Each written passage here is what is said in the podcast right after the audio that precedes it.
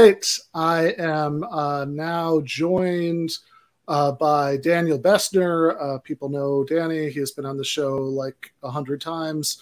Um, but since the last time, uh, he and Derek Davison have started a podcast of uh, their very own, uh, which, which, maybe we can hear about at some point American Prestige. Uh, and um, also by Matthew Sitman and Sam Adler Bell, uh, who have each been on uh, one time each. And uh, they, of course, are the the co-hosts of um, honestly one of the only left podcasts I actually listen to. Um, like this is like completely true because uh, I I they I have like 500 friends who who have podcasts and they all do good work. Uh, but there are only so many hours in a day and days in a week, and you know there are things to do other than listen to podcasts. Uh, but so um, so so in practice, like you know, I'll, I will catch an episode of other shows when it's uh, when uh, they're of particular interest, but the uh, but two of like three or four that I you know like out of the ones that I listen to consistently, it's like I don't know, Chapo, Know Your Enemy, and like rotating third podcast. So um Danny's pod, Danny's podcast. Yeah, my podcast. well, well, that, that, one, that, one, just started. There are how many episodes of, of it are there right now? Four. Four. Okay.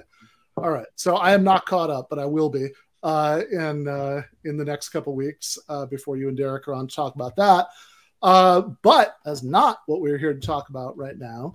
Uh, what uh, what we're here to talk about right now is um, well, okay. First of all, I have a bone to pick with you guys, which is that um, it makes me a little angry as a regular listener of Know Know Your Enemy that. Um, that uh, the the Patreon doesn't include the like regular episodes. Like like you got to post those on the Patreon so you can just listen to everything from there. You don't have to go back and forth between that and the podcast feed. That's my that's my main complaint.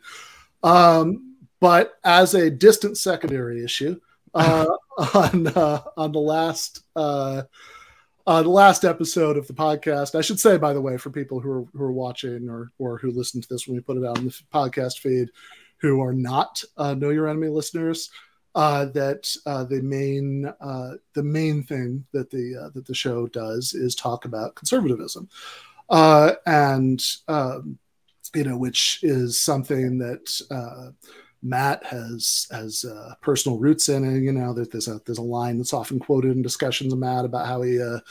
was born with a with a gun in one hand and a King James Bible in the other, uh, I'll never live that down.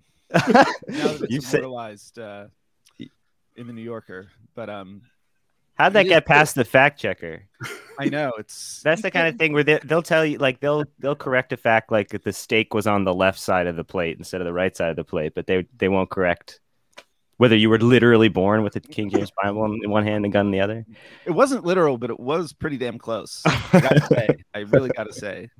Um, yeah so and, and, and, and, the fact that you do um, not only come from those you know conservative familial roots but you know but have a adult history in the in the conservative movement uh, and uh, you know before you you know before you became a leftist uh, you know really makes the podcast something unique because uh, you know it, it, goes through all of these um, sort of strands of conservative thought that uh, that you know a lot of us wouldn't necessarily know existed or wouldn't know the differences between them. And I often think about how it's remarkable that there there's no equivalent right on the right, right? There's no right wing podcast where they all know exactly what the difference is between a Trotskyite and a Shachtmanite, and uh, and they, they they do you know they do deep dives into uh, into left history.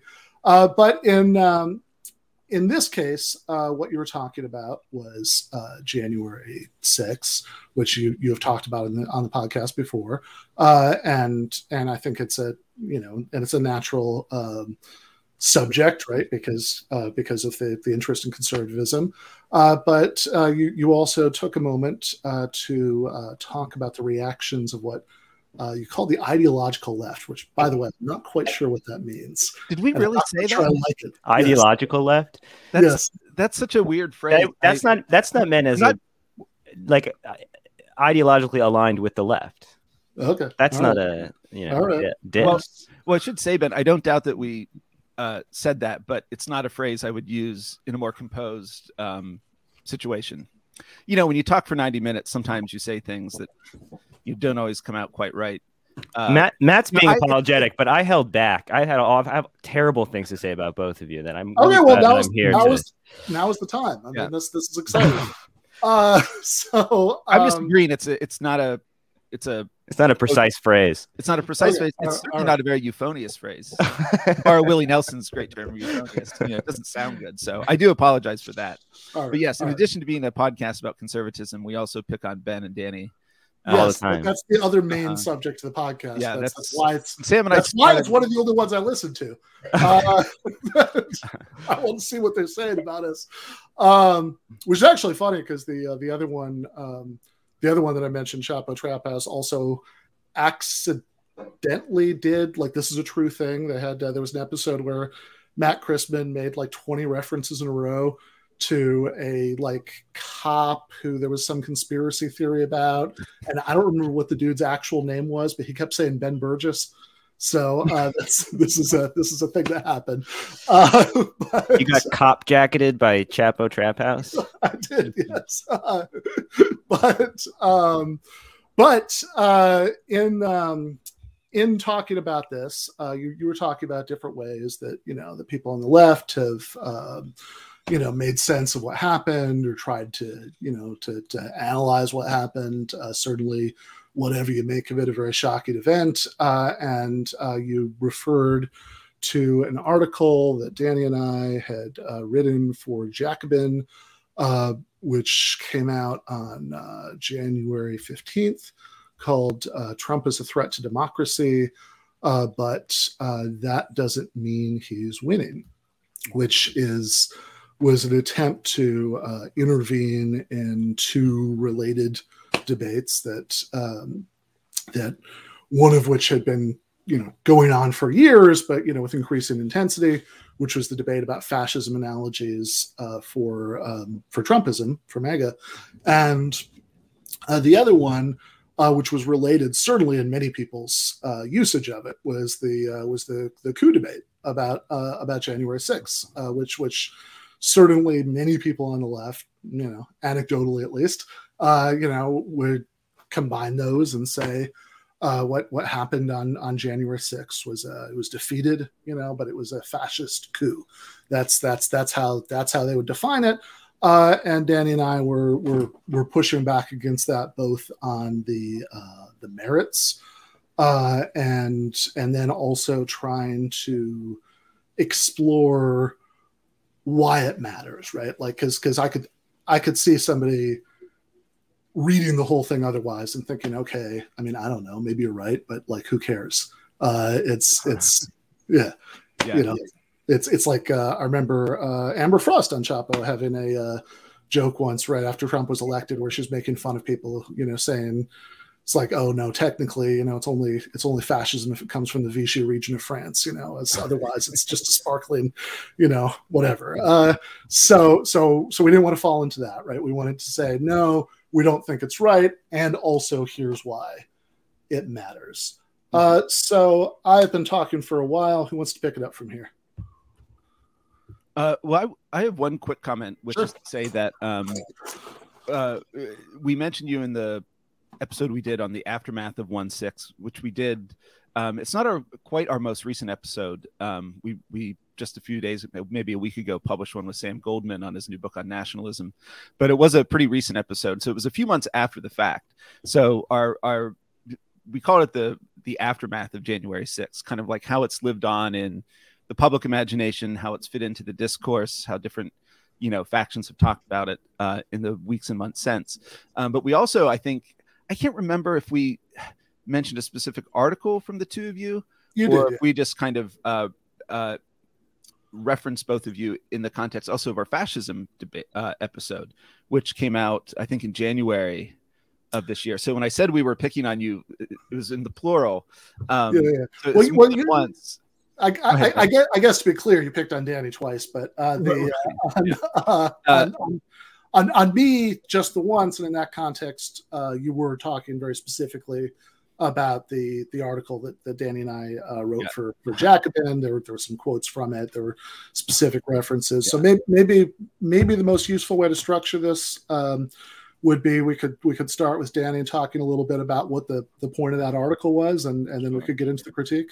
Uh, I, I just want to make one uh, Yeah, yeah, please, please. intervention, which is to say, Yeah. you might say we're picking on you, but actually, um, the fact that we've mentioned Danny twice uh, in these contexts is uh, uh, a kind of nod of admiration or something, because you know, we, you know, in these kind of ideal types we sketch out on some of these episodes, uh, you know, we're, you're representative of a smart leftist who we think uh, doesn't quite agree with us, and so the fact that we've referenced you twice, it's actually an homage, not a um, series of bullying uh, podcasts. That's Don't why- worry, I didn't feel bullied. I don't think it's possible for me to feel bullied, but thank you. I, I do appreciate it. I under I Yeah. I, I understood it. we had a, we we picked the strongest arguments. You know, it's like instead of we steel man. Still man, as Yeah.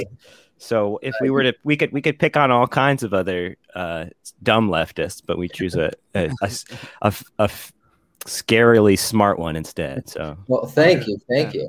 Uh, so maybe we could I could just state my position and Sure. then we can go from there. Sure. Um, so on the fascism question, um, which has gotten a lot of play, so I'll be brief. Um, on one hand, I don't think it resembles what most Americans think about or are referencing when they say fascism, which is generally, I would say, 95% of instances Nazism, and maybe in 4.5% of instances Italian fascism, and then in 0.5 of in, uh, instances Argentine, uh, Argentina, or something like that. And, and for the ones that I know best, I'm a, I'm a European intellectual historian, um, at least partially by training. Uh, it doesn't really resemble fascism uh, of the classical European variety. So empirically, I would say that's incorrect.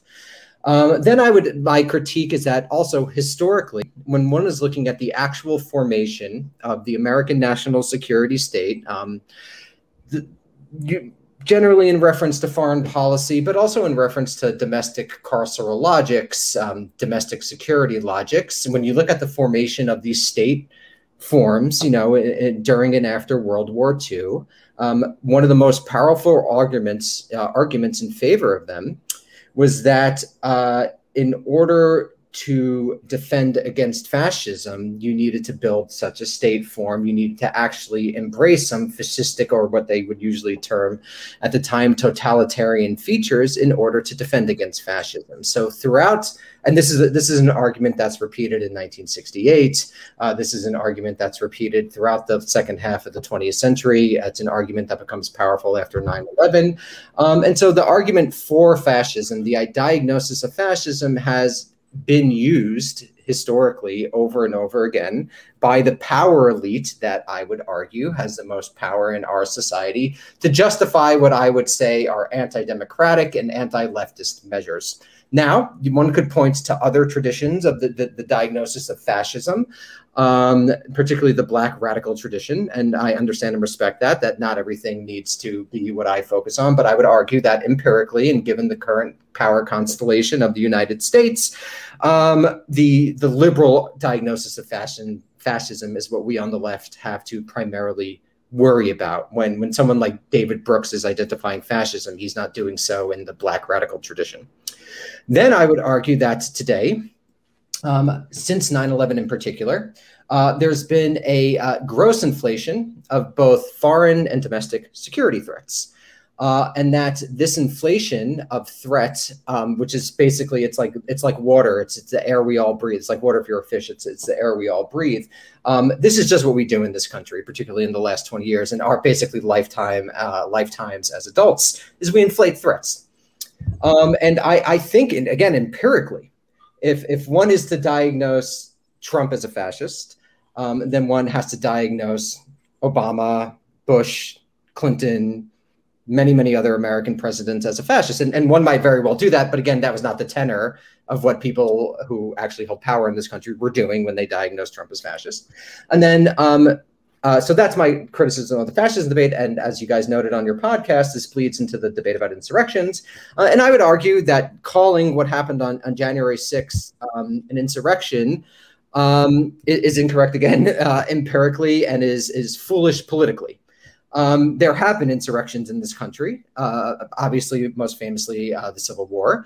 Uh, but even, you know, if you look at the Reconstruction era, I posted about this on Twitter, like genuine insurrections where armed mobs forced governors out of office and had to be put down by the military. Um, and I don't think what happened on January 6th even approaches that. And again, politically, given the power constellation of the United States, I think diagnosing it, overinflating what happened on January 6th, um, does nothing but play into the hands of the security state, which has only grown more and more powerful over the last 75 years, really over the last 20 as well, uh, and has already made uh, noises about DVEs, domestic violent extremists, that have a lot to do with. Um, uh, that that will will undoubtedly not redound to the left's benefit. So I think it's also foolish uh, politically uh, to do that. Um, and before I, am seeing some chats, like some de- some definitions of fascism. Like I, I, just want to say, like I know all that stuff. I'm, I'm trained in this stuff. Um, there are many disagreements about what does and doesn't constitute fascism. Different people say different things at different times. I'm not particularly interested in the sort of checklist diagnosis of fascism. I don't think that's a particularly useful way to use analogies. Um, and I'll end it there. Yeah. So I, I am. Trying to be conscious and, and we'll try to be conscious as we go forward of my uh, awkward dual role as as as a uh, as as the person managing the conversation and as the co-author of the article. Uh, so I obviously have views on this, but um, but but I, I did just just to slip into the second one a little bit. I mean, I, th- I think one way to to maybe sharpen one of Danny's points and to relate it to uh, Matt and Sam's interests uh, is that it also seems to me that um, and you know, one of the points you made on the on the podcast, which is totally right, is if something's true, it it shouldn't matter what the political valence is. You should just say the true thing, and then like you know, and then figure out the you know the the politics from there. Uh, I and I'm I'm on board with that, and Danny's like I, th- I think is on board with that. I, I I think that our purpose was to say this is what we think is true, and here's why we think it, it matters. But but just to just to dwell for a second on the here's why we think it matters. Uh, I think that uh, a big part of the political upshot, uh, very frequently, of uh, of fascism comparisons for uh, for for Trumpism, and you know, is uh, is to is to like highlight or or claim this this big discontinuity, you know, between between Trumpism and well, you know, previous forms of conservatism and and in particular often Bushism, because some of the people who were pushing this analogy were like literally former Bush administration officials like David Frum, uh, and, uh, and and that that's one of the reasons it interests me that you guys have the position that you do, because like I don't remember which of you tweeted this. I think maybe Matt, but it could have been Sam. Uh, that the that which is a tweet that I completely agree with. You know, you said the like what Trump was was just the the the progression that Lee Atwater was describing run in reverse, right? So like there's this famous quote from from Lee Atwater where he's saying you start out saying the N word a lot, and then you know, and then as as sensibilities change, you have to start talking about well forced busing, and then you know, eventually it's like welfare and taxes, and it becomes super abstract. Uh, and and you're saying, well, this is you know basically like what American conservatism is just being less disguised, which which strikes me as a point that's pulling in the opposite direction from where people are at least very often going when they make the fascism analogies. Well, Matt, do you want to respond first, or that sounds like a Matt tweet to me? Yeah, no, I did tweet that. The Lee Atwater was my tweet, which, uh, you know, I, I, I think I tweeted that in the context of, you know, uh, JD Vance's ongoing uh, kind of pathetic attempt to be like the Trumpist candidate in the Ohio Senate race when Josh Mandel's out there just like, you know, giving people the real shit. Yeah. I mean, uh, Ben, this was, I think you replied to my tweet about this. Uh, that, yeah, like, you know, you, you're not going to want empty filler after you've had the good stuff. Yeah. And Trump gave him the good stuff, which is to say, I mean, it's kind of one of the cliches of the Trump era, saying the quiet part out loud, which I, I hate that line. But there is some truth to it in that you know, Trump just said Mexicans are rapists. Right, right, right. You know, he didn't feel the need to like make some other argument about, wages for native-born workers uh, and that kind yeah, of thing. you, you, right? you just you just really classed up what, what my actual response was, which was uh, that after people have been snorting the pure uncut Trump for four years, they're not going to want the stuff that's been stepped on three times and mixed with baby laxatives. You know, that's, which you know, I lived in Miami for six and a half years. These are the analogies that come naturally to me. But uh, Matt, please. Yeah. Uh, and I'm just going to keep this quick because I want Sam to hop in. But I, I do think you've identified something interesting, which is that um, we probably take one have a more dire interpretation of one six in some ways than you and uh, Danny. Uh, I don't know what the right word is. Dire is what I use, but um, fill in you know with what you want. Sure, um, seems good. I on our fascism episode, I actually kind of landed with Robert Paxton. One six kind of put me over the edge to, to call Trump or Trumpism something like fascism. There's all kinds of qualifications I would make to that, but um, but nonetheless, uh, as as you're indicating, we um, uh, we kind of hold that position as we um, differ with you in other ways. on the on the on, a, on our fascism episode, I, I I came down on the other side. I said it wasn't yeah. fascism. Uh-huh. So Sam and I kind of disagreed with. But we, other. but we, but the the I mean, it might not be obvious to your audience because um, kind of this is it's sort of the way this is being set up. It sounds like um, we're on the side of it's definitely fascism and one yeah, six was definitely no, a coup, yeah. which has not been what we've said on the podcast or uh, on either of those episodes. Really, the fascism debate episode, um, which I think is a really good one, worth listening to, even though we were picking on Danny. Um, we uh, we tried to like show the whole contours of the debate you know try to try to show like what all the positions are and what and really do and talk about the stakes like um, sort of what's the submerged debate that's going on when uh, when we do when, what do we talk about when we talk about fascism kind of or Trump? Uh, what do we talk about when we talk about Trumpist fascism? Um, and I think with the one six thing we kind of did the same thing. We were we were arguing for a slightly different interpretation of the event and putting it in a, a slightly different context than we'd seen it been put in, which is sort of the trajectory of like militia um, and far right extremist mobilization over the course of the year, uh, but not. Um, but then, but overall, we were trying to do a similar thing, which is like how are different factions, mostly of the right, but a little bit on the left, um, like metabolizing this event? How is it informing the way that they're talking about politics now, and how how has their story changed? Because the right story has changed a lot. You know, um, something I noted that was interesting in your rereading your your your piece from January, I noticed the line where you referenced how Sam Moyn um, identified this moment where it seemed like maybe the maybe the right was going to use one six to sort of Trump wash themselves, and by by vociferously declaiming that event, uh, seek some kind of absolution for themselves for having participated actively in Trumpism for the whole time he was a president. Uh, of course, that hasn't happened at all, right? um, that's one of the only things really in your piece that I thought like, well, they just really didn't know that that wasn't going to happen. Most of the most of the known. pieces, yeah, you couldn't yeah, have. Known. I, I, I, actually forgot that we said that. Uh, I, I had my my line. What it says in the description for for this on YouTube even is is that I think, uh, which I do think overall that the analysis of of the that's made in the piece has actually been strongly confirmed by revelation since then, but um, and made stronger. But that that is an exception. I will I will I will I will I, I will I will certainly give you that. That is yeah. not been the well, that, well, that they've gone. TBD. It depends what happens in the midterms. Yeah, sure. Then that, that, the political valence, I think, of Trumpism is is is very much uh, remains an open question. Yeah, I don't think that's been solved by any stretch of the imagination at this moment. Yeah, um, it'll be certainly, the last, certainly the last six months.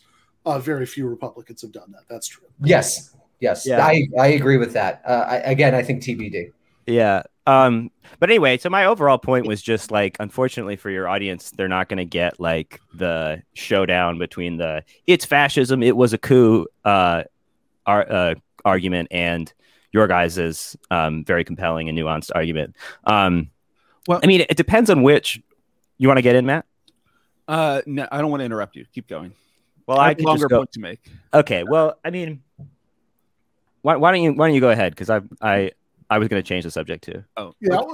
Before Matt goes, I should say that the uh, that uh, you can watch last Wednesday. We actually kind of did that, and then oh, also, good. Also, if you haven't gotten enough of it, I spent like an hour and a half kind of doing that with David Feldman, uh, you know, uh, last last last week. So I I I planned this out. I had the, those both of those things scheduled before this, but like I sort of had it planned out because I thought, okay, this will be nice, right? So we can do the like sort of intense version of it.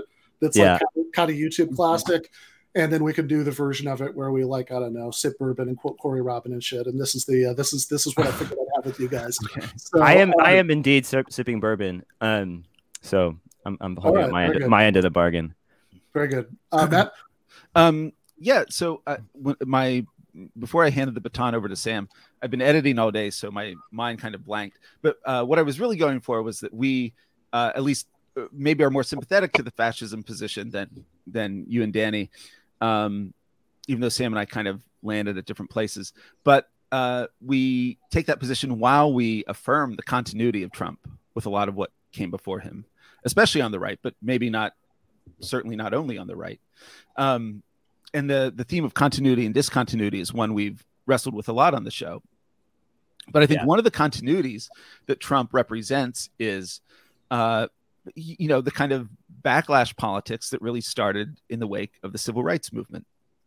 And so, one of the things we did in the fascism episode was kind of make an argument that in the American context, because I'm actually sympathetic to a lot of um, arguments, uh, including some of the ones you made in your Jacobin piece, that you know really situate fascism in a very particular historical context.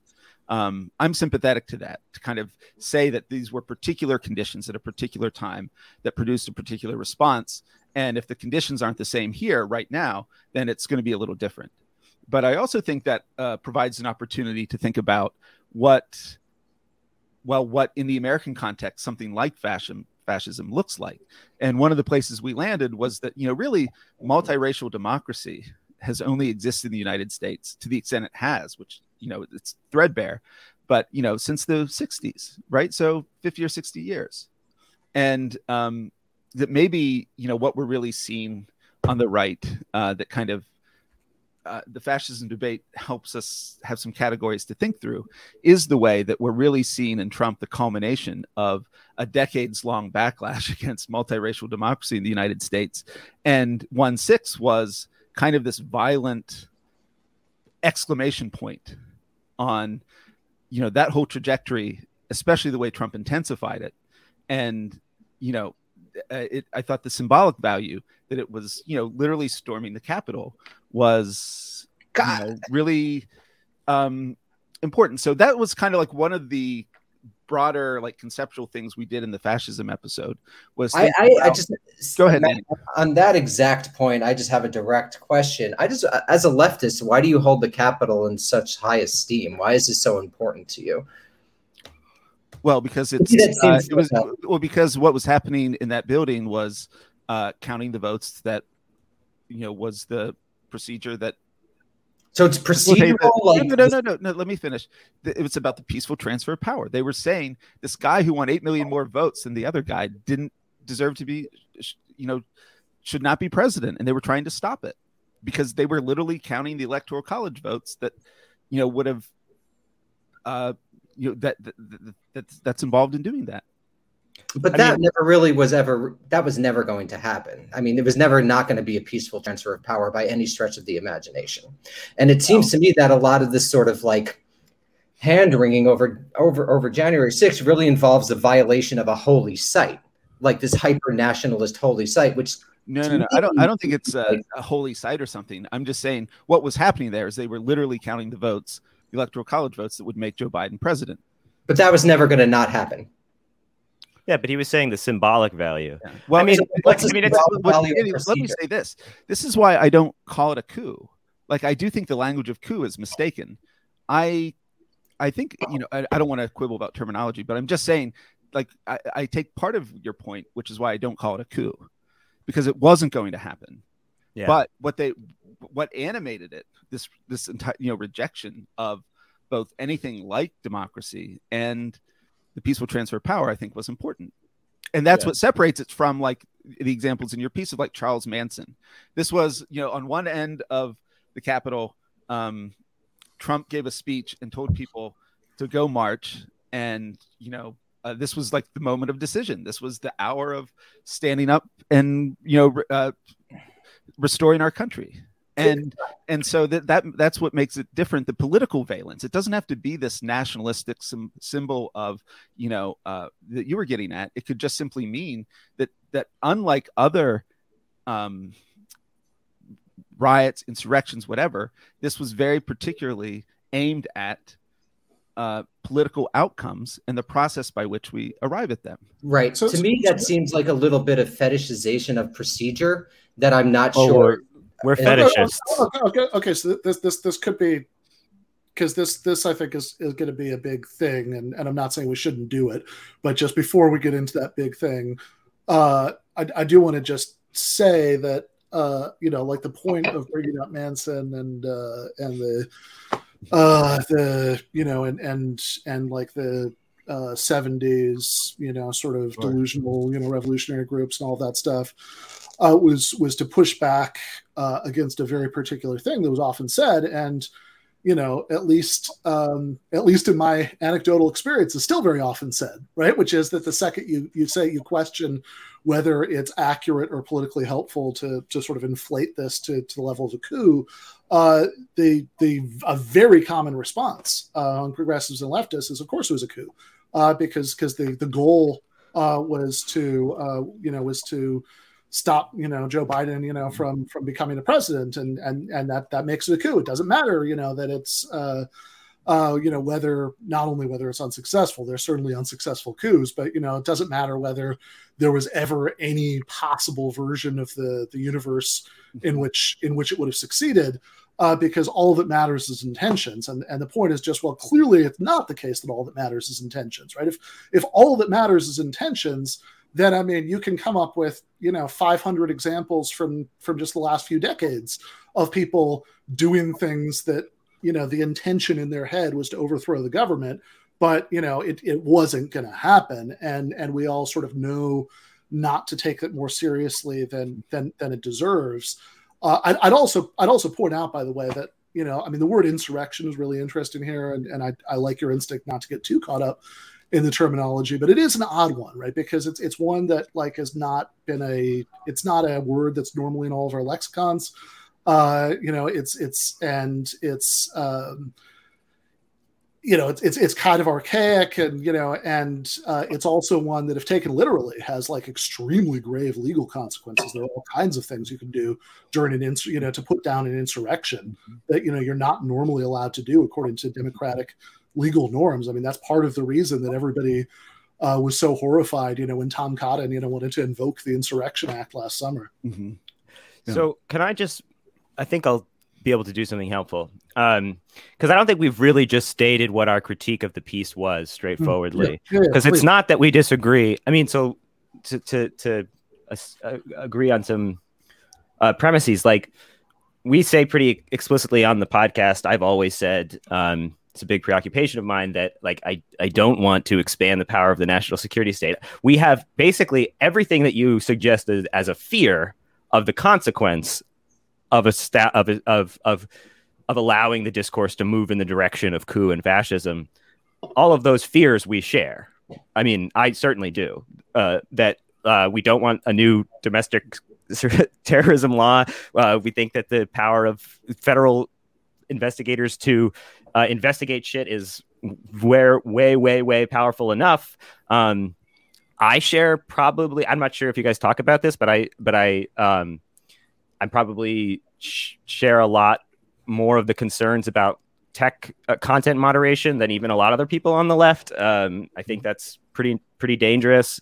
Um, I think that the like valorization, the sort of the the buddy buddying up to the security state in general, um, that has typified some part of the anti-Trump mainstream liberalism um, sucks. I always criticize it. Um, so everything that you cite as a sort of necessary or likely outcome, I guess you don't say necessary, but a, da- a, a, a perilous possibility of, of, of interpreting the events in particular ways we share, right? So we won't be arguing about that. Um, I think the main thing that we we uh, the the main critique that we had was that there's a sort of slippage between your empirical analysis and your concern about the consequences. And so, like for us, I think uh, we ought to be able to have a conversation about and reckon with the threat of far right militancy, of the particularly anti democratic force of Trumpist politics, of republicanism in general, the ways in which they're continuous and discontinuous, that we ought to be able to reckon with these threats head on in a straightforward way, that we should engage in that conversation. We should definitely not engage, as much as we should not engage in threat in- inflation, we should not engage in threat deflation as a means of achieving of, of, of, warding off the fears about the about their consequences which we all share right mm-hmm. and i think uh, before you jump in danny like what i want what i want is what, what i think is actually why it can be counterproductive to talk about it in those terms to conflate the empirical analysis with the consequentialist analysis is that we should be uh, we should be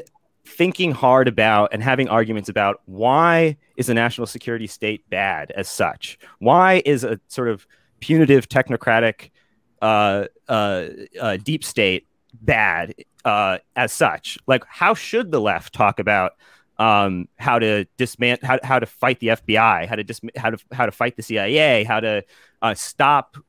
How should the left talk about these things?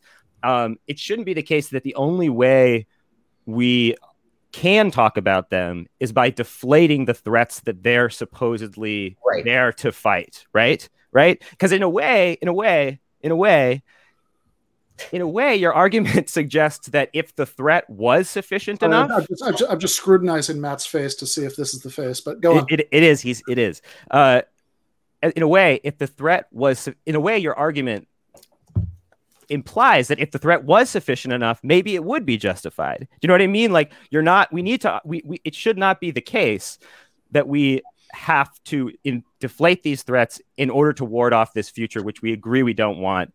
We should tell people why the, that is bad in and of itself, and we are, right. we are we are evading those questions when we back ourselves into the fascism debate, back ourselves into the coup debate, instead of having the all of these kind of real real questions that are submerged and sort of obscured and everybody's talking about fascism but are they really talking about that? Or are they talking about what the FBI should be able to do or or or coalition politics or, or popular front or what how the how the left should orient itself to the Democratic Party? Those are all really interesting questions that are not like dispositively solved by how do you interpret coup or fascism. Right. So I think this probably gets to our fundamental, almost ontological disagreements. And obviously, I think the evidence is on my side. Um, I don't even think, uh, I, I, think the power analysis you're doing is totally wrong. Um, I don't think right wing militias, as you framed it uh, on the podcast or as you're framing it now, pose any serious threats to democracy in any way. I think they could do stochastic levels of violence, uh, forms of stochastic violence. Uh, you see it with the anti-Semitic attacks. You see it with various racist attacks, and I, I admit that. But when you compare the power of the groups you're you're afraid of, you, that you say that I'm deflating the threat of to the administrative security state, it is n- not only different ballparks; it's different galaxies. You're you're you're in my opinion fundamentally misunderstanding and misdiagnosing where power resides in this society. Now, one thing that's interesting to I, me, I just I don't I think you're mischaracterizing what I just said. But I mean, I didn't say I didn't I didn't establish any kind of so just, you, you I, I, didn't make any comparison between the power of the of the bureaucratic state or the national security state and the, the power of right wing militias. So so so so let me let me see if I can I, I can see what you are saying because okay, uh, okay. So I, I, have like a, a, bomb to drop it. So. Oh, okay, okay. Well, before we before we drop any bombs, let's let's just do the let's just do the the argument nerd thing for a minute and and, and see if we can figure out the structure of the claim. So um, the because it sort of sound like so it's either that like I, I kind of I'm curious about whether whether your critique uh, is that there's something that we were saying uh, that in in like like that there's something we were saying that's that's actually conflating these two issues rather than just saying hey we think this is empirically wrong and this is why it politically matters or whether it's the like kind of engaging with the the empiric the empirical issue at all for the purpose of of that political point, implicitly grants that the that if the empirical claim was true, then uh, well the the draconian draconian things that actually have been done uh, you know, to uh, to to you know one six defendants or tech censorship SIDS, etc., would be justified, or that uh, or or that more stuff would be justified because it it sort of sounds like you're making the second argument, but but I wonder about that because, like, I mean, I would I wouldn't think that any of us in 2002 would would be saying, oh well, we shouldn't even like engage with this question whether Iraq has weapons of mass destruction because um, because by engaging with that at all, we're we're implicitly granting that if Iraq had weapons of mass destruction, you know, then the invasion would be justified. I mean, like like I, I certainly my my position, I, I'm um, possibly the oldest or one of the oldest people here, uh, is uh, you know at, at the time uh, was uh, was that um, even if it was true, the invasion wouldn't be justified. But it was also really important because lots of people thought it justified it to to explain that the evidence didn't support it. Or like before that, you know, in, in like late 2001, uh, to to say, uh, no, it's just not true that Al Qaeda represents this this massive threat to the United States. Uh, even if that were true, there might be things that wouldn't be justified that were done because nothing could justify them. But like, also, it's really important to establish that that's not true. Yeah. yeah.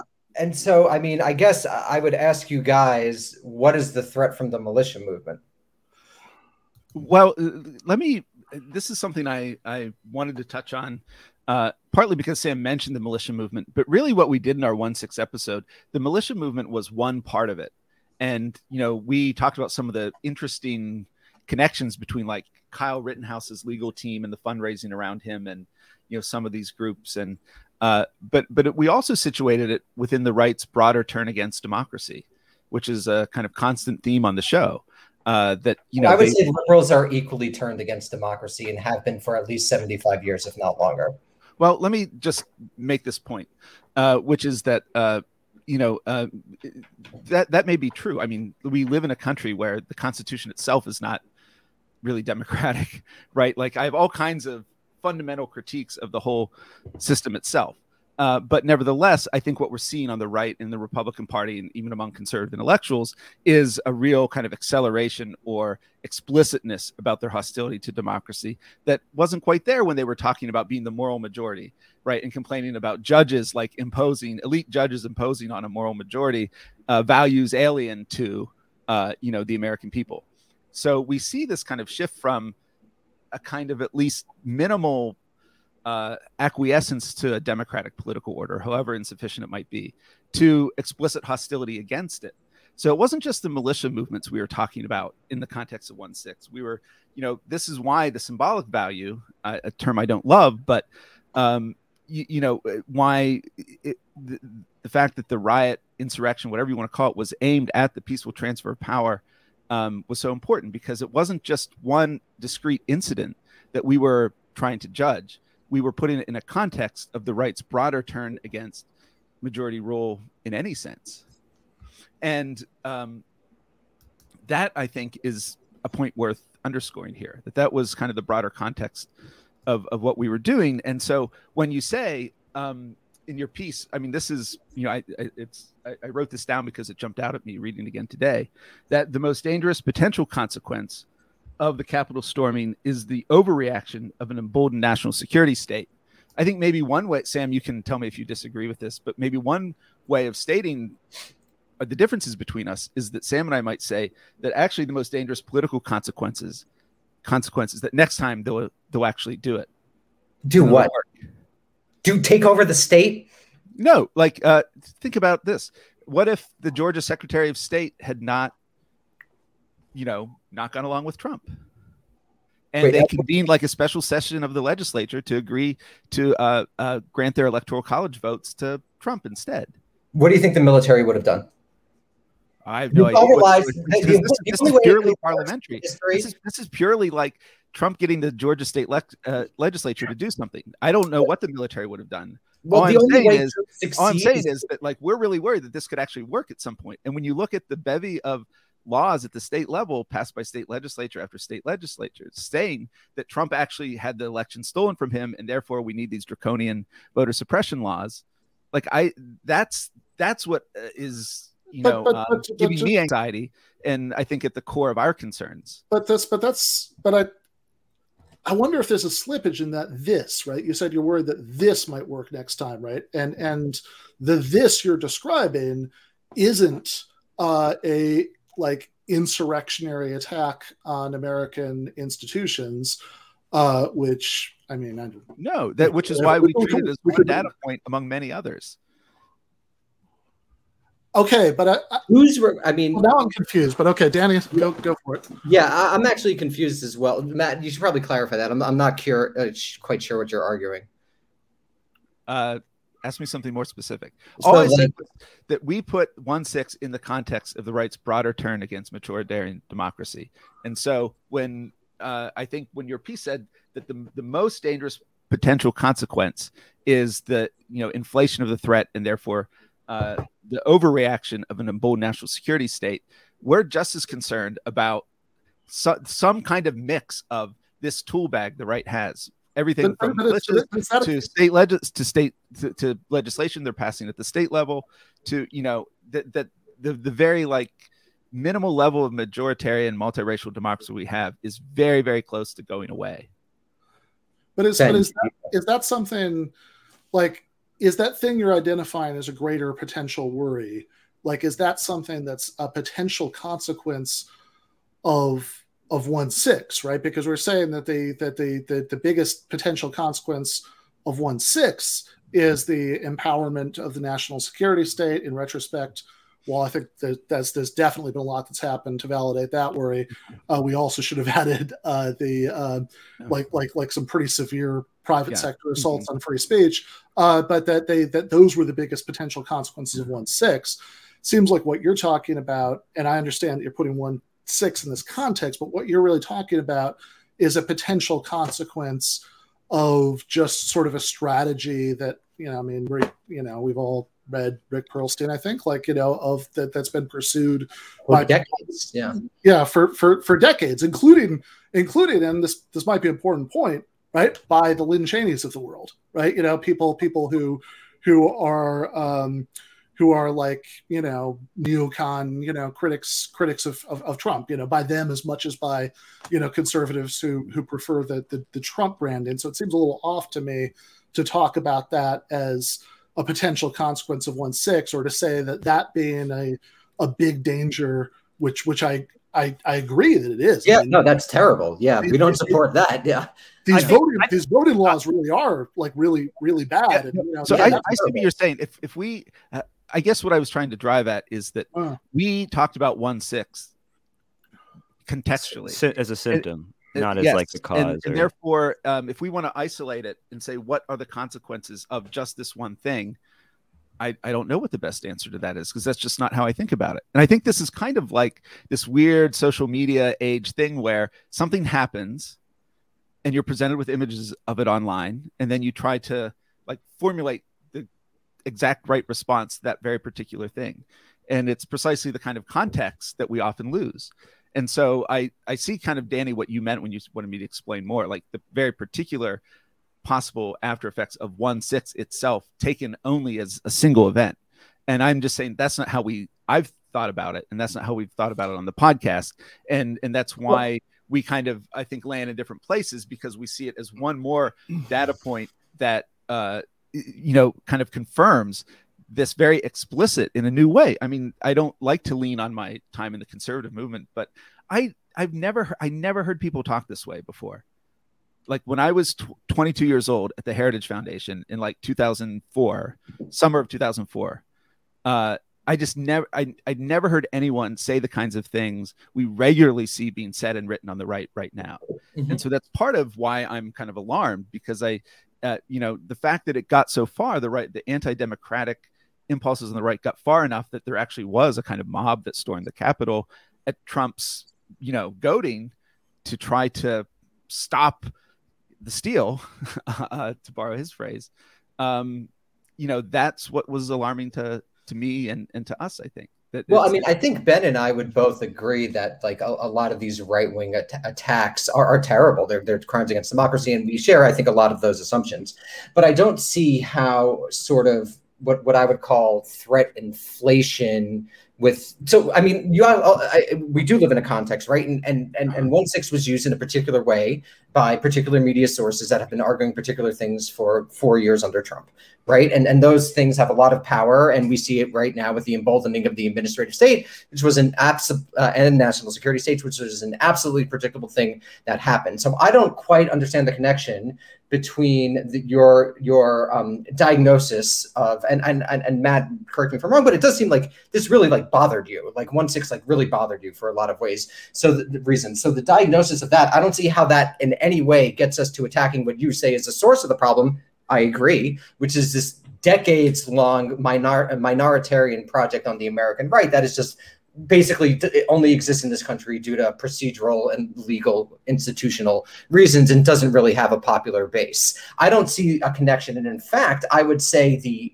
inflation of January 6th, the diagnosis of Trump as fascism works against actually attacking what you're right now diagnosing as your real, genuine concern. And I would, in fact, say that the, the, the approach you've taken winds up emboldening the left anti democratic elements of the American state, which are large and which are incredibly powerful. I would say actually more powerful. If you look at the federal state, it's a liberal state philosophically and in actual process um, than the right wing, which I'm also very concerned about and is also anti democratic.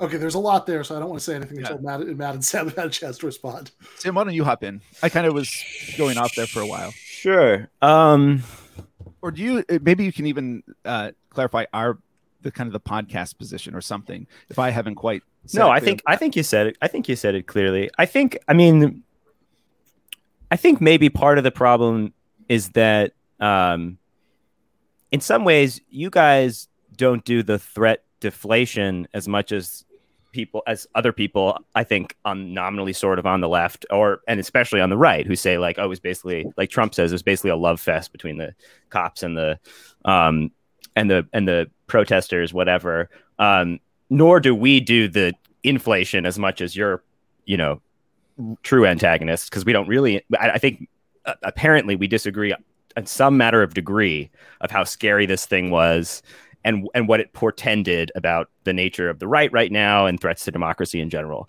Um, so it's not like we're the threat inflators and you're the threat, threat deflators. That we want to argue with those people would be more fun for each of us, but we can't do it because instead we got a bunch of reasonable people in a room to have a conversation. So I think though. And so, in some ways, I think what I was talking about early was more a response to the people who are very inclined to say, it was basically a bunch of tourists walking around. You know, it wasn't a big deal. It wasn't really violent. Um, it didn't have anything to do with any kind of broader right wing uh, politics in this country. It didn't have anything to do with Republican, uh, the Republican project, the, the project of, con- of the anti democratic project of the conservative movement. It didn't have anything to do with broader, as as feeble as I agree they are, the extant, para, you know, uh, extra parliamentary uh, forces of the right it was connected to all these mobilizations that they have engaged in they did engage in over the course of 2020 again not a great threat to like the regime but they did happen. And anyway we didn't want to deflate that in the way that some people have. And i think that so so that so that's just sort of clearing the air a little bit. But i think that um one of the reasons i get worried about that when I see it. And the, one of the reasons that I, I, I sort of, there were moments in your piece that felt like that kind of motivated. We don't want to give, we don't want to arm the libs. We don't want to give them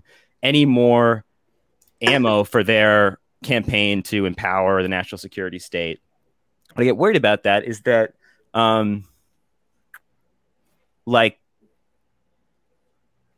I think it's important that the left not evade the questions of uh, what is bad about the carceral state in general. And I think one of the things that I've been seeing happening on the right and with some people on the kind of contrarian left is like these these right wing people who stormed the Capitol are no big deal. That wasn't a big thing at all. um, and and it's terrible what's happening to them in prison, which it is, right? Um, without in the same breath saying, uh, and the right is wrong to say that like the regime allowed people to go crazy over the summer and um, riot in all the cities with no consequences, right? There were like tens and thousands of arrests. People were treated really badly in custody in those situations, and they're getting charged with things in some state, in some circumstances lesser, in some circumstances more severe than people who stormed the Capitol. And I think that what I'm getting at is that our critiques of the national security state of uh, the carceral response to like perceived emergency situations should be linked and rooted in our struggles, like in rooted in the sort of world that we want, and not just kind of like saying, uh, playing along with the right's narrative about about one six that it was no big deal and that these and that and that and that these people are being targeted by the regime in a way that the black protesters were not last summer. Um, I guess what I'm saying is that like if we think if we think about this all in terms of this question of threat threat deflation or inflation, again, we evade, evade the stakes, which are the more important thing in a way. Like that uh, sort of the most compelling thing about your article. We need to talk about how should the left relate to Democrats. We need to talk about how this, the, the left should relate to state power, to carceral power, and how do we root our critiques of the what you know the liberal administrative bureaucratic be- behemoth in our struggles for I don't know. I mean, depending on who we are, but like criminal justice reform or or prison abolition or whatever, um, a, a, a left horizon of, of decarceration and stuff like that. Um, and so I don't know. Yeah, Okay, so so I, I, guess one one thing I'd say is you know you were talking about ways that things that you would regard as being deflated, uh, deflated in you you said not that big a deal, and not that you know violent, and of course, um, I mean it is a big deal because I, I think that uh, I mean I mean I lay my cards on the table. What I what I'd say it was is a um, is is a political riot. It's you know which which which is a big deal in itself that you know violence is being introduced into into a political um, you know in into a political context. Uh, and uh, one thing that makes it much worse than than other political riots uh, is that it wasn't an expression of frustration with genuine injustice. Uh, it was a um, it, it, was a result of people who've been whipped up to believe uh, crazy lies, right? You know that they that really uh, that that really that really Trump did win, and he he really won, you know, the popular vote and and everything, you know, which is which is which is what these people had, had been told. Which, by the way, does relate to why I think that the people who know damn well that they're not going to win, uh, that that you know that minoritarian you know strategy for taking power is going to be more favorable to them, are much more of a threat than you know than people who, you know, are I don't know. I'm, I'm struggling to come up with a word that's not rubes, but you know, who who who, who believe this thing that is just has no basis in reality that like actually they were defending uh defending democracy yeah. but that said if we're going to talk about how violent and how big a deal i think that we do have to grapple with some of the empirical questions right like so uh, i mean just just just really quickly uh the um, we we were you know for months uh, there was a lot of emphasis, a lot of emphasis on uh, the death of uh, Brian Sicknick, uh, who you know this was a big part of the articles of impeachment uh, against against Trump the second time. Uh, this was this was really played up in a sensationalist way in months of of news coverage. you know, initially saying that he was that that he he was bashed in the head with a fire extinguisher, and then you know, when when that was clear that that hadn't happened, there was some suggestion about chemical irritants. Uh, eventually, eventually, the the coroner said no. This is natural causes. It's a heart condition. Now, I'm sure the stress of having to deal with a riot uh, exacerbated that, no doubt about that. But they, uh, but um, I don't think in a different context, like one of the many riots where violent things did happen, and that is true. Right, might be politically uncomfortable, but it is true. Last summer, you know that there, there were lots of violent things that happened at riots that you know that that if an, a, a cop who had had a heart attack uh, partially that you know where what a contributing factor was the stress of that right? I, I, don't think we would be comfortable with calling that you know cop who was killed by the rioters uh, just re- just really quickly to run through it. You know the the zip tie thing which i think you guys did repeat in the episode, uh, but the, uh, the the the people, the prosecutor, you know, who's who's trying the uh, the, the zip tie guy, uh, now says, I mean, this is what the prosecutor says that this this is not somebody who brought zip ties to the Capitol, you know, as, as part of a plot to detain people. That this is that this is somebody who picked up uh, zip ties, and the prosecutor said his motivation was probably to make it harder to detain uh, detain rioters.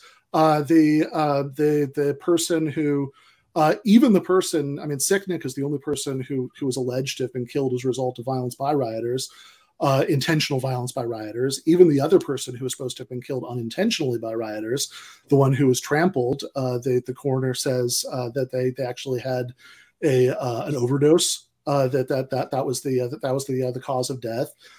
and to broaden outside of one six, something else you, you guys mentioned, one of the the scariest pieces of evidence from before one six uh, was the plot uh, in my in my state to uh, to to kidnap uh, Gretchen Whitmer. Uh, certainly scared the hell out of me when I heard that. And now it seems like the vast majority of the plotters were FBI informants, and they didn't actually have the the money on their own to to get guns, and the people they were going to buy guns from were also FBI. And increasingly, this sounds to me uncomfortably like the hundred cases the war on terror. In, which the FBI has found some lonely, mentally ill, you know, Muslim man and spent months convincing him to join a terrorist plot, and buying him a car and shit. Yeah, buy him a car and shit, exactly and then do a victory lap about this terrorist plot that they foiled. You know, so so so so it does seem to me that whatever whatever you think is the correct level of threat assessment to do for the militia stuff at the end of the day it does seem to me that it should be part of this conversation that that threat was widely inflated from where it actually from like what it just objectively is. I don't i mean i, I feel both ways because I, I on the day when i saw like the way it was like depicted on twitter and the photos and stuff i saw i really was like this doesn't seem like such a big deal because I didn't see I just saw people walking around, you know? Like the obviously the zip tie stuff is less scary if we know they just grabbed them from a cop.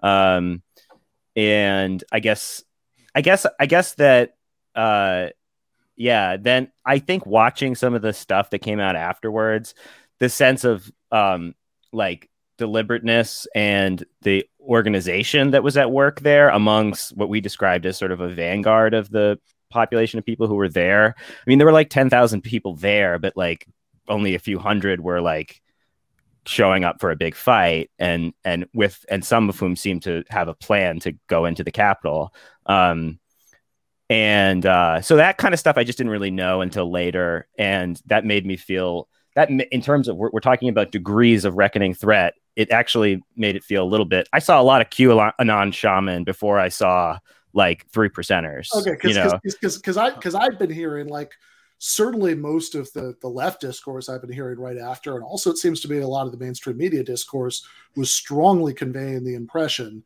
that uh, like the phrase armed was used over and over and yeah. over again. And yeah. of course, there were people there uh, who had various kinds of homemade weapons. Also, by the way, not a disanalogy with other riots uh, that have happened. Yeah, yeah.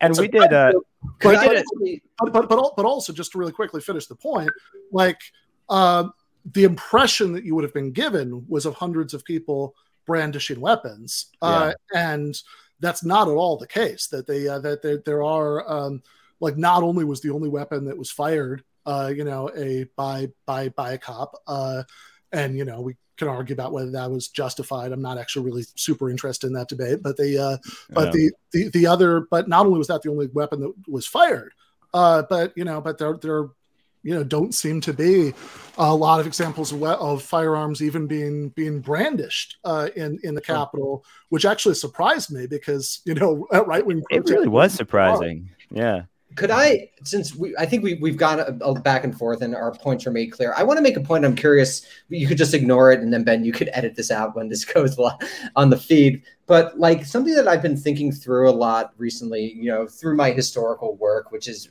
takes a long time, a longue durée perspective, is that our era is really an era in which mass politics don't have the effect that they traditionally either had in the United States or, imagined to have in the United States. And to me, a lot of the discussion around these events really evinces a longing for a struggle. A, a, and Matt, you'll appreciate this, like a romantic fight that one could have in an unromantic world.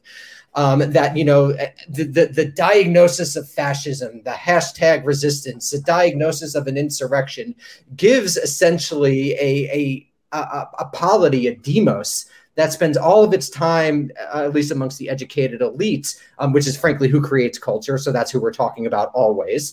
Um, the educated elite, it gives them a sense of meaning and purpose in, in a world where they essentially have almost no effect on what actually happens in politics in terms of the administrative state, in terms of the norms, in terms of the rulemaking, in terms of the actual structure of the Constitution. So it seems like a lot of these debates are, are so heated because people are searching yeah for a meaningful politics in the absence of one. That this is not an age of mass politics.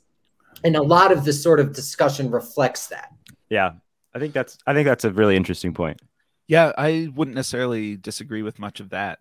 Um, I mean, a lot of the resist hashtag resistance stuff has been annoying, you know. But on the other hand, they're the people probably um, most willing to say, you know, we need to abolish the filibuster and pass uh, you know uh, the Senate needs to pass the legislation passed in the House to uh, create a, a, genuine floor for voting rights. Yeah, HR. what is it? Uh, HR one. HR one. Yeah, it's you know, a- so so that's kind of like you know, I I don't want to keep going back to your line, the line in your Jacobin piece about the um, uh, the most dangerous potential consequence being the uh, well, uh, national security state. But I, I would kind of say, I, like, I think, it, I think like, it is worth going back to because I think that's what a lot of the critique is yeah. disagreement is about. So yeah, please. Yeah, I mean, I, maybe I don't know if I would.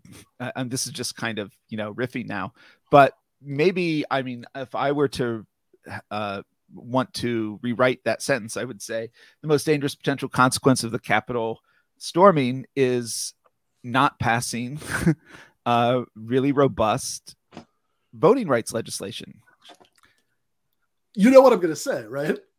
Go for it.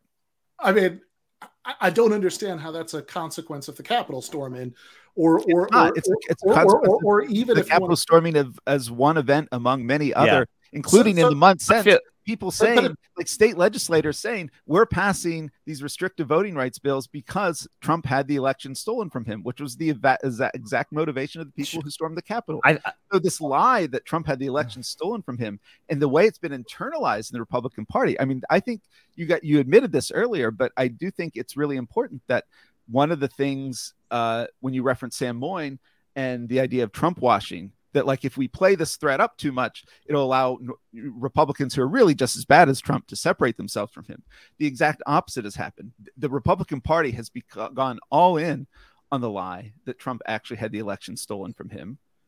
Because and, they think it'll help and, in the midterm. And, and, it's and it's the the stated reasoning for passing many of these laws uh, at the state level that restrict voting rights. I think so, so that, that's that's why I say like to me the, the one six event was important in its own right, but it also was one data point among many, starting with malicious stuff back in 2020, but going on to uh, uh, state level bills uh, passing state legislatures across the country restricting voting rights. So, so I know you don't want to consider one six in, in isolation, but I, I, th- I, think maybe we can we can bring in a little bit of broader context at least to make this point that the uh, that if you want to say uh, the most dangerous consequence of um, the the claim of of like of like Trump lying and saying the election was stolen uh, is going to be these these uh, these these bad voting bills in in state legislatures. Then yeah, I, I, I think we probably all agree with that. Uh, the if but but certainly. Uh, the most dangerous consequence of not just one six as an individual thing, but of right wing militia activity in general is uh, the empowerment of the national security state due to the uh, the overplaying of the threat. In the same way that you know Al Qaeda uh, was uh, had an ideology that you know is um, you know well to the right of most of the people who stormed the Capitol, uh, and and is and and and they killed three thousand people rather than zero. Uh, but uh, but still, I think the most dangerous potential consequence of everything that Al Qaeda did, all put together, uh, not just 9 11, was the empowerment of the national security. The, the mass death of the Forever Wars. Yeah. Uh, yeah, sure. I would I would agree with that. Um, I guess I think, I mean, I'm partly saying one six wasn't like 9/11 in all kinds of ways. Well, I mean, sure. I mean, no... I think it was just exactly the same. Yes, I take the well, position that, that, that, that is definitely one six and 9/11 were no differences between the same thing. And if we don't treat them exactly the same, we love Trump. Mm-hmm. Oh, I mean, we laugh, but there were, you know, I mean, Joe Biden saying what that one six was the greatest threat to American democracy since the Civil War.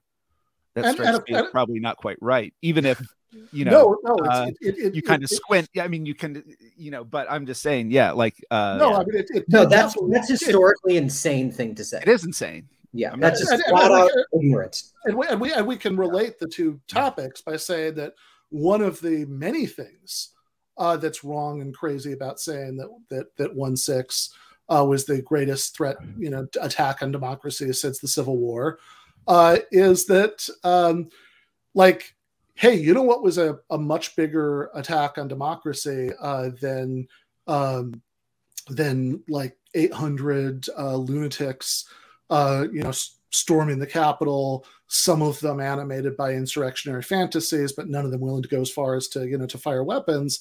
Uh, you know what was a much greater threat to democracy than, than that?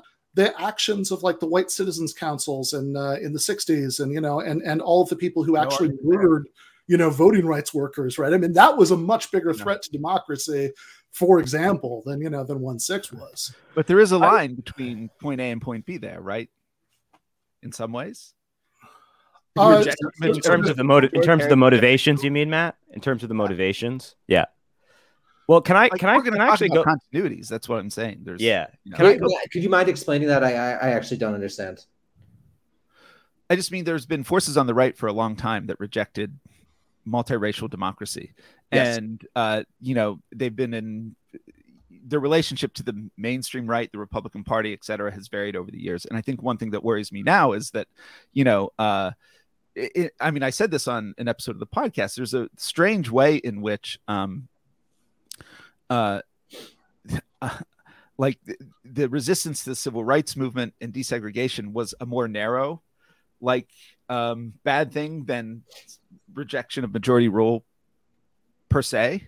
Although, although and, if you're talking about motivations, that's certainly not what the rioters thought they were doing, is rejecting majority rule. Uh, but I mean, this is a long-standing theme we've talked about on the podcast and elsewhere. Just the, you know, the rights rejection of majority rule. So all I'm saying is that there's a, a way in which, like, bigots in the South saying we don't want blacks to vote was a different kind of it's it's on a continuum with anti-democratic sentiments but it also there's a way in which i think what's happening now is in some ways a broader rejection of majority well, rule per se yeah it's very... I, mean, I mean if you want to say that the people uh, passing voting rights you know like like laws to make it harder to vote that there's a continuum in their motivations and motivations of the white citizens council types in the 60s mm-hmm. i'm with you uh, if you even want to say that there's a continuity uh, in uh, the motivations um, of uh, of the White Citizens Council types and uh, Trump uh, and uh, the I don't know Giuliani to the extent that he still has like coherent thoughts and motivations or you know whatever like you know people like that right? That they who people who presumably uh, were adults who know damn well that Trump didn't get more votes than Joe Biden did uh, but we're still we're still trying to stop Biden from being elected, uh, then then yeah, I I I think I, I then I can see your point, right? But then but it does seem like. Uh, I mean, if you want to say that there's continuity in the motivations insofar as like any crowd of of intense, zealous right wingers, there's tons of racist sentiments there. Then sure, but they uh, but it seems like there's an important sense in which the motivations are very different uh, in in uh, in most for most of the one six uh, rioters because there weren't people who knew that uh, Biden had gotten more votes uh, and and wanted to stop him from becoming president anyway. There were people who had been lied to and told that he did not get more votes. Yeah, I okay. Yeah, I think we're going. I think we're going around, going around and around. I mean, I think I think part of part of the slippage is that like, uh, I think Matt's talking about one six as like what it like portends and represents and what it means that Trump was able to motivate people to do that and what and how what he was saying and that motivated them also motivates this other stuff. So it's not a, like a direct like causal chain one six caused this that caused this caused this as opposed right, to it's a sort of part of a symbolic ch- a chain of things that are related to each other in not strictly causal ways.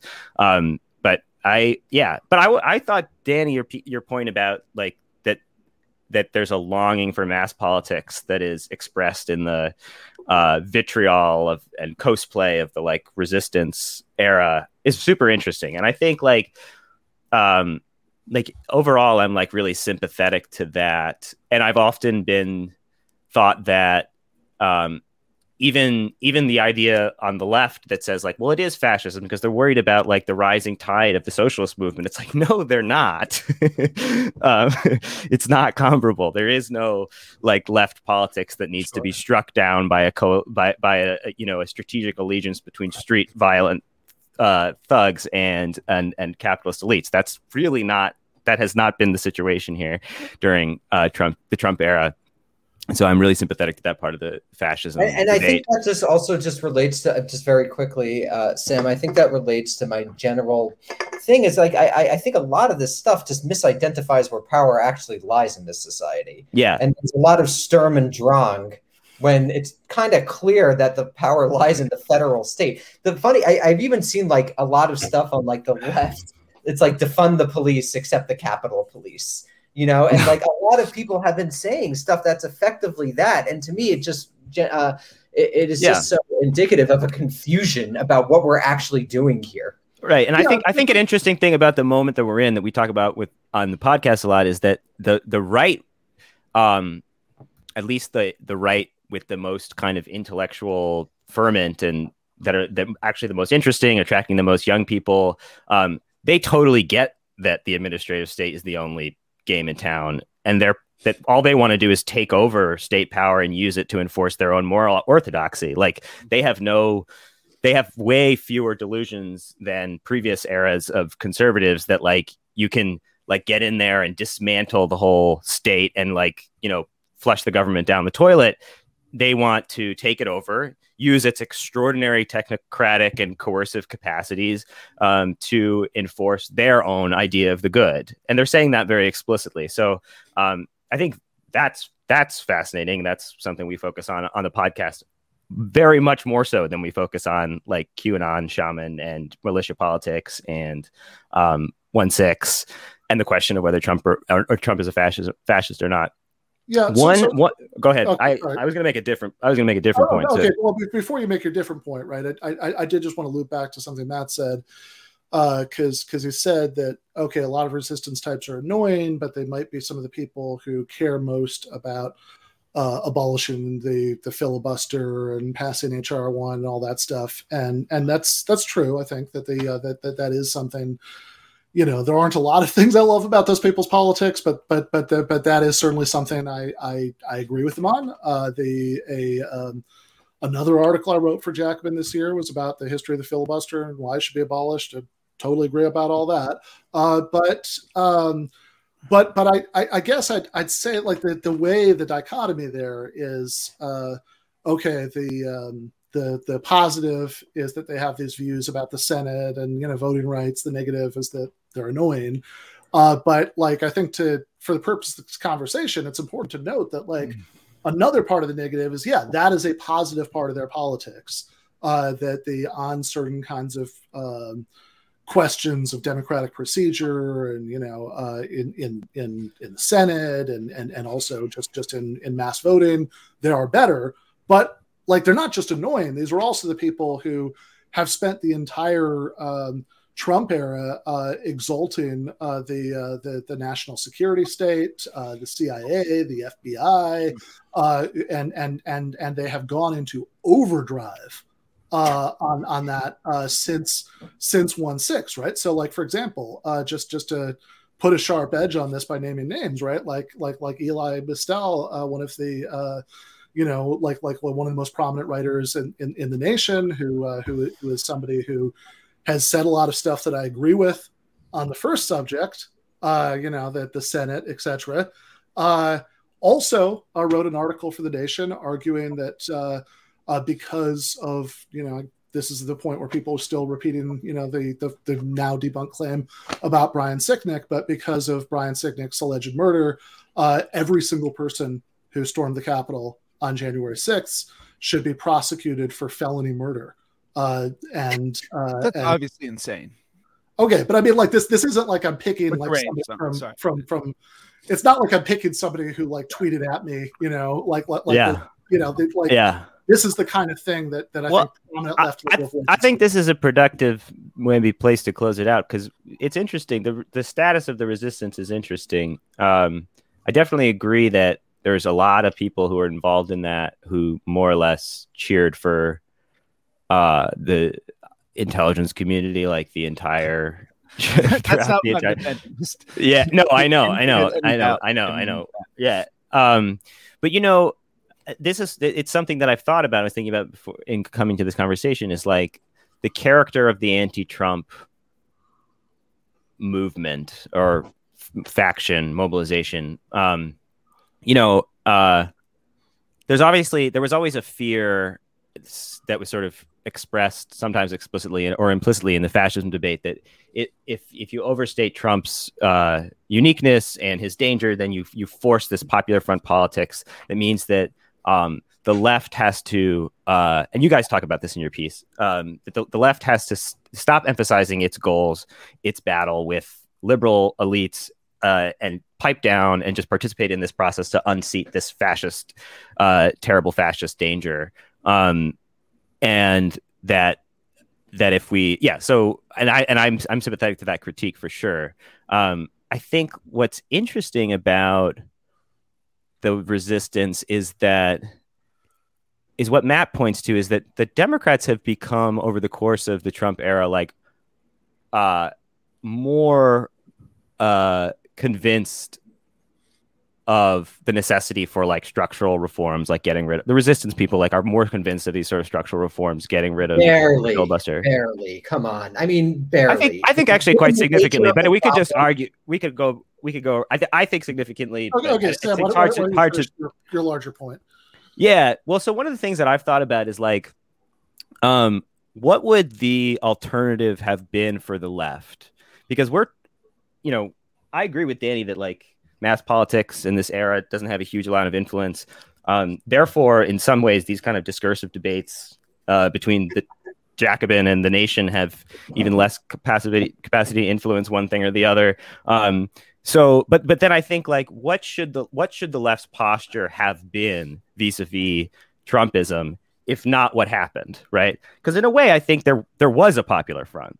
Insofar, it's not like not not because the analogy is imperfect, but in the way that you guys feared that there would be, where the left participates kind of in trying to defeat Trumpism.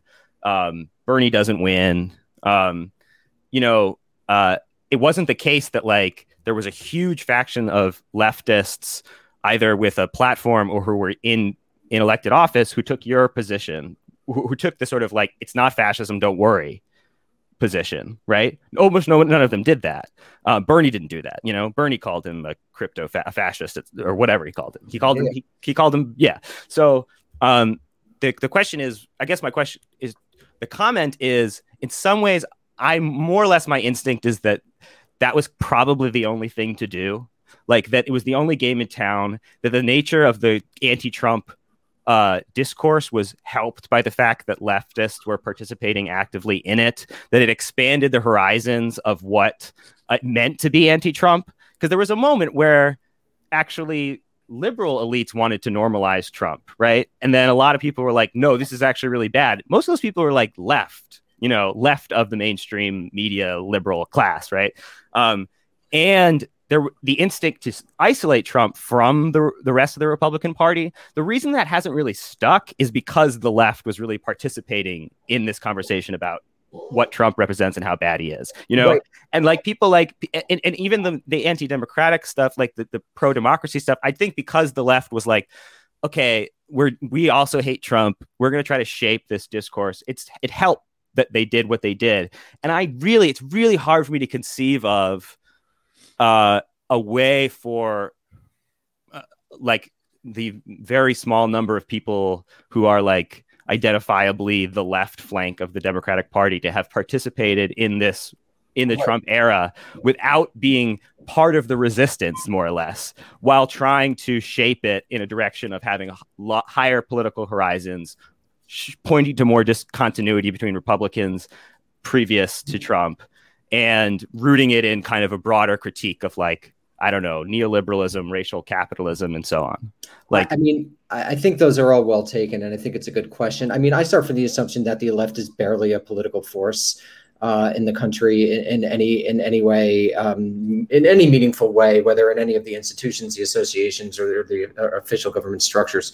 So, I mean, the, the, the starting point for me is at least getting the uh, the power structure of the United States accurately, uh, like accurately identifying where power really resides in this society, and going from there. Um, I think the major problem is just that capital has effectively totally reshaped labor relations in this country to make it virtually impossible to, to uh, build the social solidarity on which uh, upon which organization relies, which necessarily pushes the left into a more technocratic politics. which is why brown shirts would be so spectacularly redundant right now.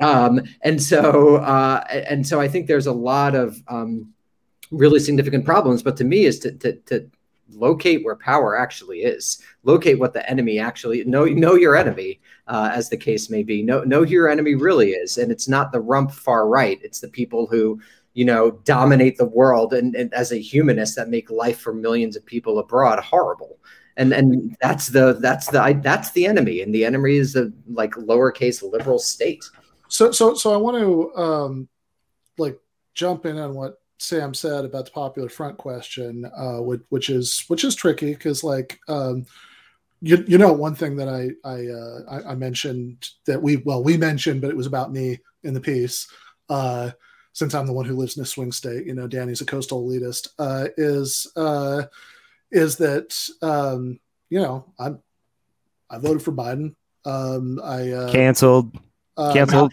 leave the left. Excommunicated. Uh, you know, not because I thought he was a fascist. I voted. I voted for not because I thought Trump was a fascist, but because I thought he was a Republican. And you know that the uh, that that as a Republican, he would do the things that Republicans do. He'd appoint union busters to the National Labor Relations Board, you know, etc.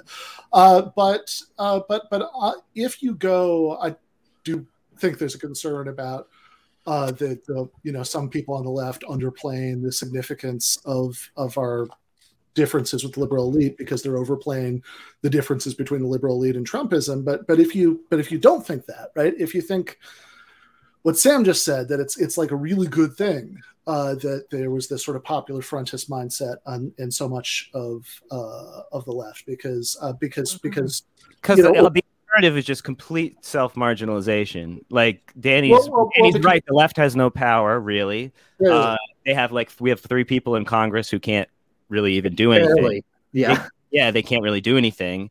Um, I'm happy that they're there. I support them. I think they're good people.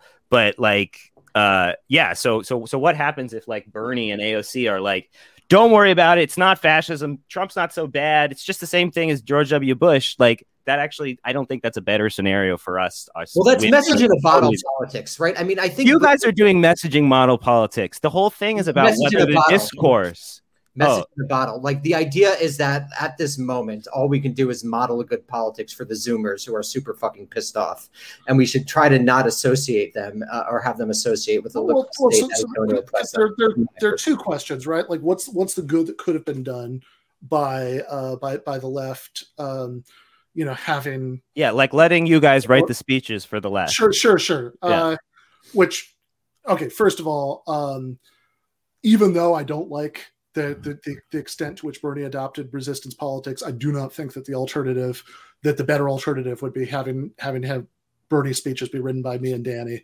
I don't think that'd be a good idea. Uh, the uh, I, I, I think honestly, you know, hot take. I think that the uh, I think that the uh, that the sort of um, the left as a um, in the larger sense uh, probably had too big a role in the Bernie campaign, and that the uh, they would have been better off, you know, with with with uh, with more mainstream, uh, uh, you know, campaign uh, campaign staffers in some cases. But um, but where would all the podcasts be?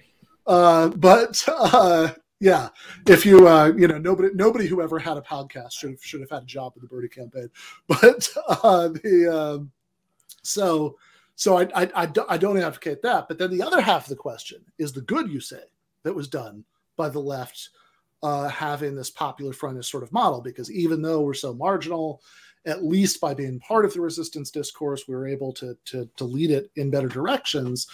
And, and this is a way that I think you could see the force of the danger of, uh, of, of playing up sort of fascist or, you know, insurrectionary uh, threats by looking at like the difference between resistance discourse a few years ago, when I think it could have been plausibly seen as being more shaped by left concerns, and uh, resistance discord discourse since one six, right? That uh, resistance discourse a few years ago, uh, there's a lot of stuff there about abolishing ICE, uh, or at the very least about the horror of kids in cages, etc.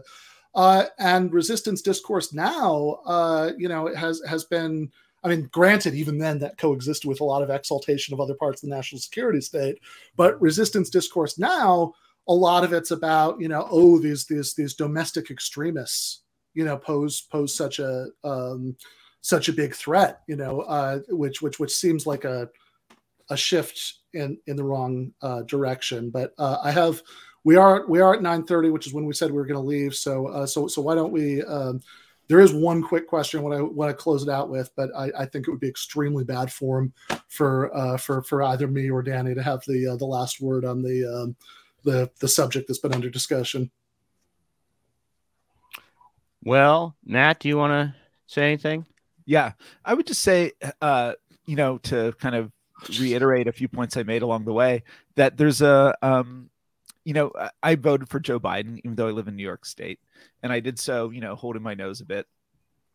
But my hope was that, you know, uh, electing enough Democrats would mean that maybe we do something like abolish the filibuster, pass HR one, and like shore up voting rights and like have the infrastructure of democracy, however tenuous it is, shored up a bit. And my main concern right now is that that still hasn't happened, and it doesn't seem likely to happen, and that's what really worries me. Uh, kind of taking the long view that like we're really getting to the point where majoritarian multiracial democracy it existed kind of for 40 or 50 years and i'm not sure what its future is like given the raft of bills uh, at state legislatures across the country and the unwillingness of democrats in washington to really step up and thwart those by creating at least a, a decent floor for voting rights. So you know I, I have to admit a lot of my thinking about this whole period uh, from kind of the election in 2020 through where we're at now was driven by longstanding structural concerns about our already anti-democratic Constitution, meeting the kind of buzz saw of uh, geographic uh, polarization, you know, urban rural divides, uh, you know, kind of the the already anti-democratic structure of our Constitution, meeting certain demographic trends, and this just meaning that like Republicans who get like 42% of the vote can run the country. And, you know, that's, uh, and then trying to cling to power, that's when you get, I think, some of the really dangerous authoritarianism, maybe even the F word, uh, that arises you know so so to me that's that's uh, just for a list. people who have hung with us this whole time that kind of the right's threat to majoritarian rule democracy and how i kind of see that playing out the past few months from trump's loss in november through the his lies about the landslide election being stolen from him through January 6th, through the raft of state level legislation across the way. That's my big concern.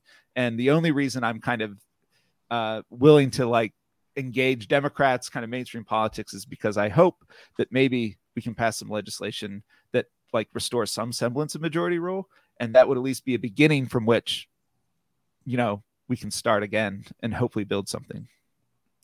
Um, yeah, I'll I'll just say one thing that sort of like synthesizes that with one with with Danny's abiding point about the where the power in this in really resides in our uh country uh, and in the world is that I, I think that's it's really well taken and it's a, it's a thing it's a kind of it's a it's a disavowed reality by both parties in many instances. And um so on the one hand i think it's important to consider that uh that even if we do manage to maintain or even claw back or maybe or get a little further into having a more uh, genuinely democrat representative democracy at the level of voting um, that doesn't mean that we immediately then have the capacity for the popular will of the people to be rep- to be represented in the policies that are pursued by the executive.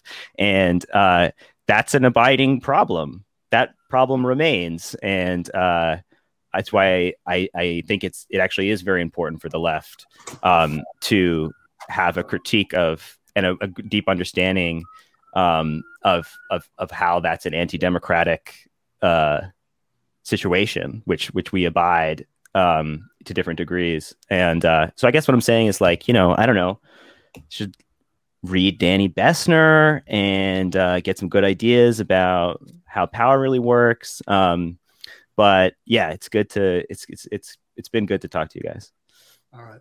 Uh, so uh, the the remaining question that I alluded to, um, which we can do very quickly, is um, so this is anachronistic because uh, because these people I'm about to refer to were from the late '90s and uh, early 2000s, but um, had they been there for it, um, everybody's sitting in the in the uh, the back room at the Bada Bing or the pork store, and uh, and like Bobby Bacala or somebody has the newspaper out, and he's and he's reading a report about one six, and you know they voted for Trump anti-insurrection. That's it. Okay. All right, disgrace right. against democracy, but they all voted for Trump. Uh, that's where I'm from. hundred percent fact. that tri-state area. yeah, I think that's right. I mean, you know, you gotta you gotta imagine Paulie Walnuts with his, you know, kind of two finger things that, you know, I voted for Trump, but these guys disgraceful, disgraceful. Tone, Tone, have you heard about this QAnon shaman? I'm really fucking weirded out by this guy. What the fuck? Yeah, no, they would not. They would have not. They, all Trump voters, or didn't vote, probably most of them because they had records. Um, and then uh, but, but the ones who voted, like Carmela, for sure voted for Trump. Oh, oh yeah, oh yeah, hundred percent. Uh, but she might have voted for Obama the first time. Yeah, I could. oh yeah, definitely. I, would like definitely. to believe her priest convinced her of the truth of Catholic social teaching, and she voted for Joe Biden over Trump. yeah, she read some. I Paul doubt it. I know. I doubt it too, but.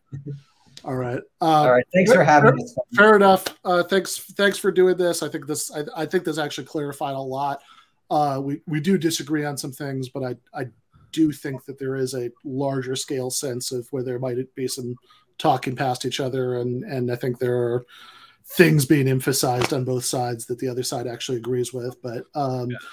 look, uh, we have some disagreements, but they're only ontological. or only ontological disagreements. Uh, my, uh, my my favorite kind. Uh, so um, uh, anyway, uh, thank you guys. Uh, people should uh, check out Danny's new podcast uh, with Derek Davison, uh, American Prestige. Uh, everybody should be listening uh, to uh, to uh, Know Your Enemy. Um, what can I say? You guys were a pleasure to have in class. you had that one prepared. Thanks. Perfect.